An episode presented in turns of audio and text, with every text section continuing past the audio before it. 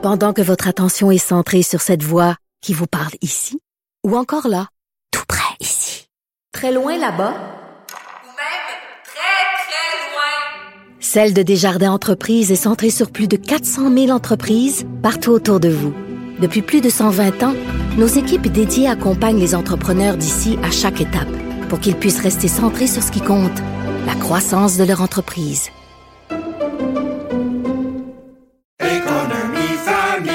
Ici Ricardo. Et Émilie, marchand d'IGA. On a envie de vous inspirer à bien manger. À moins de 5 la portion. Suffit de repérer les produits valeurs sûres et de les cuisiner avec une de nos recettes. Les valeurs sûres, c'est bien pensé, hein? Bien sûr! Détails sur IGA.net. Martino. L'opinion populaire. On parle avec Luc La Liberté. Luc, tu veux me parler de quelque chose qui s'est passé à l'Université de Philadelphie, c'est ça? Non, dans la ville de Philadelphie. Ah, dans la ville en de fait, Philadelphie, OK. Ouais, voilà, la, la gestion des espaces commémoratifs à, à Philadelphie, ça a été, euh, peut-être que nos auditeurs, auditrices, téléspectateurs, téléspectatrices, euh, maintenant ne, ne le savaient pas, mais Philadelphie était le premier endroit, le premier siège du gouvernement euh, américain. Donc, très souvent, comme c'est le cas, modestement, les Américains disent du quartier historique de Philadelphie, c'est the most historical square mile in America, donc le mille carré le plus historique. Euh, on se prépare à Philadelphie pour le 250e anniversaire de l'indépendance, la déclaration d'indépendance. Et là, bon, on était à revoir l'ensemble des lieux commémoratifs et les parcs nationaux ont dit, euh, vous savez, près de la rivière Delaware, euh, dans ce qu'on appelle le Welcome Park, il y a une statue du fondateur, donc William Penn. C'est celui qui avait obtenu une charte de la part du roi pour venir développer l'État de la Pennsylvanie, mais qui commence autour de Philadelphie. Et les parcs nationaux ont dit William Penn, sa relation avec les esclaves, c'était un peu difficile.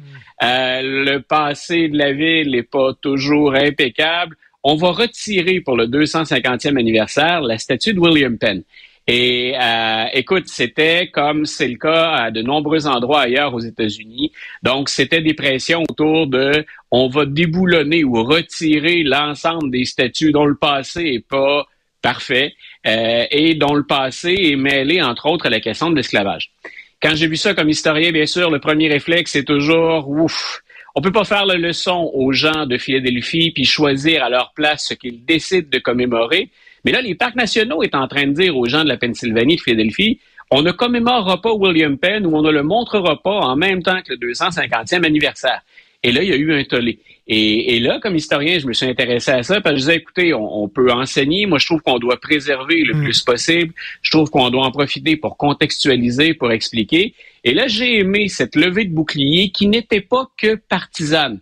On a entendu des républicains élever la voix, mais le gouverneur de l'État démocrate est intervenu. Des démocrates se sont levés et on a dit, écoutez, vous ne pouvez pas retirer la statue de William Penn.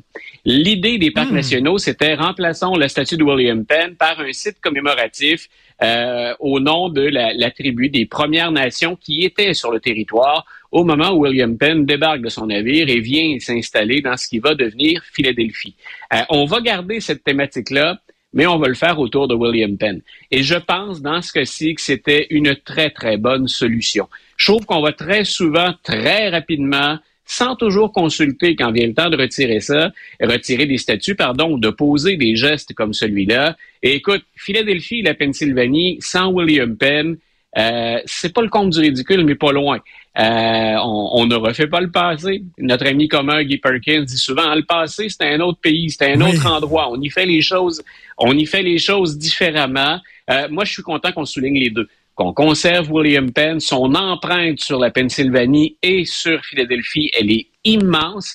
Puis en même temps, ben, soulignons les- la, la présence des Ben Premières oui. Nations, puis profitons-en pour raconter l'ensemble de l'histoire. Est-ce que le 2024 sera l'année où justement on va revenir à un peu plus de raison? Tu sais, le balancier est allé dans un extrême euh, qu'on pourrait dire woke peut-être, là.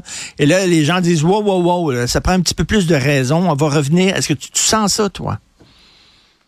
Ben, écoute, la- la- moi, je pense que les républicains vont tout faire pour garder, pour mettre de l'avant ce qu'on appelle la cancel culture.